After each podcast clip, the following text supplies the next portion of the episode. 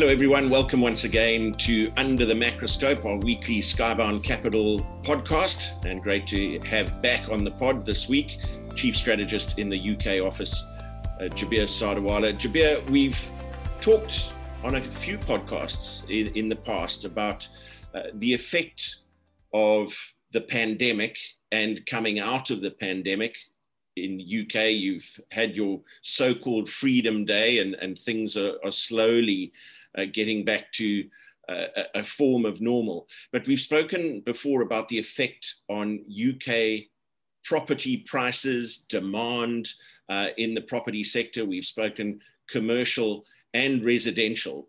So, so now that this milestone has been reached uh, in terms of people being allowed to do more, getting back into the workplace, let's start with uh, the outlook for house prices and what we've termed migration, you know, the ability of people uh, to perhaps live further out of the major centers and what that is doing to house prices at a macro level. Yeah, sure. Uh, good morning, Matt. So, absolutely. Um, you know, I spend um, a reasonable amount of time these days just looking at bubbles or potential bubbles. Um, and there are bubbles. The real issue is, you know, what could make them burst. So an obvious one is real estate. Everywhere you look, you know, house prices just seem to be going up and up and up. Um, so in the context of the UK, which is no exception, I just thought let's start with London as the epicenter um, and what's happening with migration stats. Um, and I was actually more keen to understand the migration trends uh, between London and the rest of the UK because often we tend to think of it in terms of the international component. But what about the domestic component? Um, and by good fortune, I came across um, uh, some stats. Actually, this was published uh, by Trust for London. And uh, it's not totally up to date, um, but still the trend is very clear. And what this shows, and it really surprised me, in fact, uh, or confirmed um, what many of us were thinking, is that in terms of people leaving London, it's now uh, and going to other parts of the UK, so purely domestic emigration. It's now running at about 350,000 people a year. I mean, from the chart, it's the highest it's ever been. Um, it was expedited uh, post Brexit, but pre COVID. So I thought that was a telling factor too.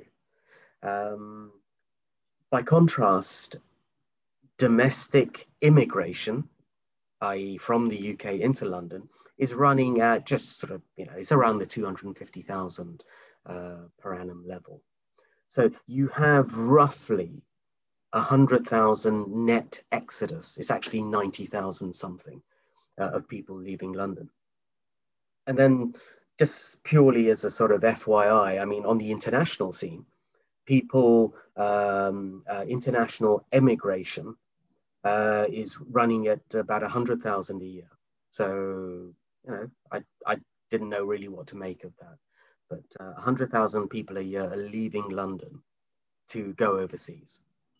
Um, and by contrast, immigration, international immigration, is running at 200,000 a year. So you have a net gain there for London. So you can see what's going on here.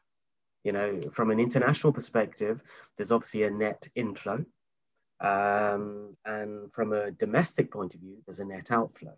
Overall, it still leaves London up about 10,000 per annum at the moment. That's the lowest it's ever been, by the way. Okay, but when you look at that breakdown, that's really what matters. Anybody can come along, look at that and say, oh, 10,000, okay, not much difference. But it's who's doing what that really matters. And that's where it has a direct impact on properties. Mm. Um, just uh, some other sort of stats, you know, there are far more births than deaths in London each year, over 70,000 uh, more births and deaths. So, you know, London is growing. It is definitely growing. So what I then did was just to sort of start by looking at the house price um, uh, situation.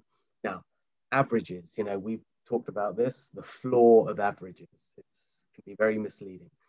The average price of a property in the UK is now about a quarter of a million pounds, but that really is, is quite ridiculous, as I'm about to explain in a second. um, the year on year change, this is all to the end of May this year. The June ones will be done mid August, uh, is 10%. 10% is pretty staggering. I mean, that's a chunky gain. Now, when you look at the breakdown, this is where it gets really interesting. Um, so, for instance, in London, we are now recording the lowest annual house price increase. It's just over 5% per annum. Okay, that's um, now, if we didn't have anything else, we might say, well, actually, that's not bad. That's very good. That seems you know, nicely tamed. But you look at some of the other regions uh, in England alone, because that's by far the biggest share. Um, so you have, for instance, East Midlands growing at 11% per annum. You have East England growing at 7%. Some of the other big stars, the northeast of the country, 12% per annum. Uh, the northwest, 15% per annum. Um, and then you have other healthy ones close to 10%, like the southeast and the southwest. Um, Yorkshire and Humber, uh, over 10% per annum. So I thought, okay, well, with all this going on, with the sort of net exodus out of London every year to the tune of give or take 100,000 a year, um, are we building enough properties? So I then managed to find some data on construction rates per thousand you know, across those same regions. And it's quite incredible. I mean, uh, London has, uh, not alone, but London is one of the lowest construction rates in the country. It's about, take it as five and a half for every thousand in terms of new properties. The higher ones are not massive, I mean, but they do go up to about six and a half, okay, across the other regions. So what you have here in terms of house prices is a situation where Housing stock is definitely low, without doubt. We are building, but not enough. So to give you an idea, private uh, net new construction every year is running at just shy of a quarter of a million new dwellings. Out of that, however, the private portion, which is the lion's share, is 170,000. The rest are things like social and affordable housing, which we badly need um, but 170,000 is the private side. So you can see it's getting tight because you've got over 100,000 leaving London, spreading their wings. You've got 170,000 new property constructions every year. Okay, then you have the existing home sales. Um, it's no wonder the house prices are going up, but I, I think it's not just a case of um, affordability. I think people are looking at this you know, and looking, look at the average house price, coming back to that original figure I mentioned, quarter of a million. Look how misleading it is. Mm-hmm. In London, the average house price is half a million. So it's double that, okay? And even that's misleading because, as you know, we've got terraced houses, semis, and uh, you know, uh, detached, and so on.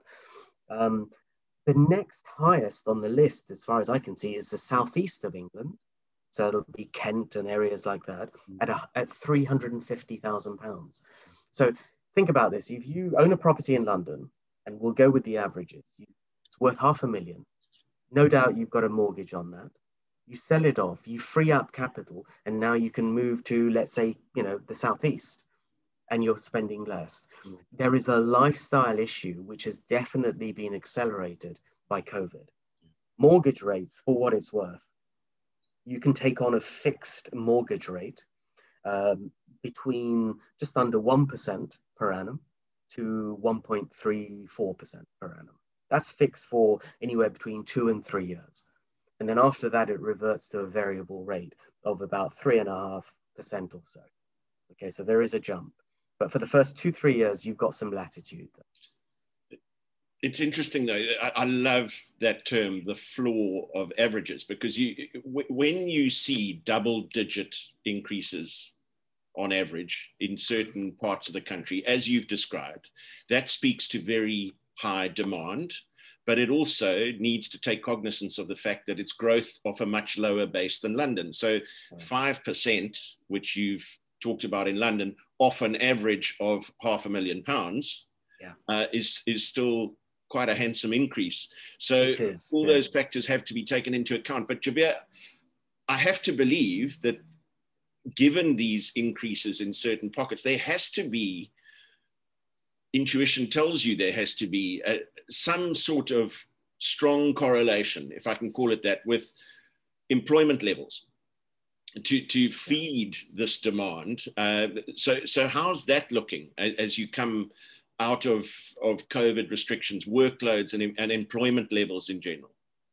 Yeah, so I was actually quite surprised by this. So um, a very reputable body over here, the RICS, uh, which I think stands for the Royal Institute of Chartered Surveyors. They do a they do a, a, a fairly frequent publication, and they look at exactly this topic about what's happening in the workplace. Um, and they summarize in just a few charts based on surveys and you know responses that they've received. Um, so it's sentiment and it's also actual. And the latest ones, um, in fact, surprised me. So, for instance, one of the questions I asked uh, was around changes in headcount over the past three months. So this is this is rear uh, rear view looking. And there is, I mean, I've got the graph right here, and there is a marked increase in terms of, so that's an actual data. Um, there is a, a, a, marked and meaningful increase to February 21. So this is a quarterly report. Um, and that's even before Freedom Day. Um, and it clearly shows that overall more people are now you know, uh, going back to the, to the office. So then a couple of others, which uh, I found even more interesting. So property acquisition plans over the next 12 months. And you can see that if you compare it to February 20, so pre-pandemic uh, era, um, it's it was all negative and it still is negative, but it's heavily reducing now. So now the latest one to February of this year shows that it's still a negative of about 2% from a negative of as low as nearly, well, looks like 27%. So, you know, attitudes I think are changing there. A couple of other uh, striking ones. So there was one uh, which was around the percentage of workers expected to return, and that this is going to be key. Um, and what surprised me here is that those who think that less than 60% will return has actually dropped quite dramatically um, and pretty much all the other measures. So those who think it'll be 100%, that's the smallest component, but that's gone up. Um, which incidentally might go to one of my previous weeklies where I talked about efficiency in the workplace, you know, and uh, do you really get the full benefits? Um, and then 90%, 80%, 80, the 80% portion has gone up dramatically. So in other words, that's saying that we think only about 20% will work remotely uh, or part-time. Um, and then just one other, you know, what are the plans um, uh, regarding um, the setup over physical distancing, social distancing? And very confidently on a scale of one to eight, uh, sorry, one to six, where six is completely prepared. That is the highest portion of the lot. They are fully prepared, basically. Uh, and ready for, you know, for any eventuality that comes their way. Mm. So that's pretty recent. I look forward to the next quarterly one and to see what happens there, especially with vaccination rates now so compelling here. Um, I think, you know, I, I think for the bears out there, they shouldn't write this off just yet. I think, I think there's some significant stuff going on. Another factor, just in closing, which uh, perhaps is important to, to talk about in this context as well, is the proposed and approved high speed rail links, uh, which are, are going to be enormously costly, as we know, uh, and are focused on reducing commuter time. Uh, what, what's your feeling, given the benefit of hindsight now, obviously, with, with what's perceived as a move out of London by domestic dwellers? Um, what's your view on, on that and how it's going to play out and it, its effectiveness? Um, I, I, think this is really significant because, um, so, well, let's take high speed rail um, because that is, you know, it's been much talked about. It's, it's received the full blessing and go ahead. And it is happening. It's one of Boris's favorite little policies. Um, what does that do? It's basically like the letter Y. So from the base of the Y to the intersection point, that's essentially, that's effectively London to Birmingham. Now, currently that journey, which I've done several times, and it's actually a very pleasant journey. It's a lovely journey. It takes, um, if I remember correctly, it's about an hour and 20, hour and 25 minutes. What high speed rail will do is essentially bring it down to about 55 minutes. So one of the reasons that people have been so vociferous about this is that really you want to spend tens of billions of pounds on reducing a journey by, you know, 30 odd minutes, if that. Um, and I was actually part of that camp originally. But then I thought to myself, well, hold on, that means you can do Birmingham to London in one hour, less than an hour. Um, it's a journey. I honestly, I don't know the distance, but it's it's quite a big distance. It takes me the same time on the underground to do where I live in northwest London to central London, and that's a mere 11 miles, and it takes the same time. Okay, so suddenly now, Birmingham, our second biggest city, becomes highly accessible.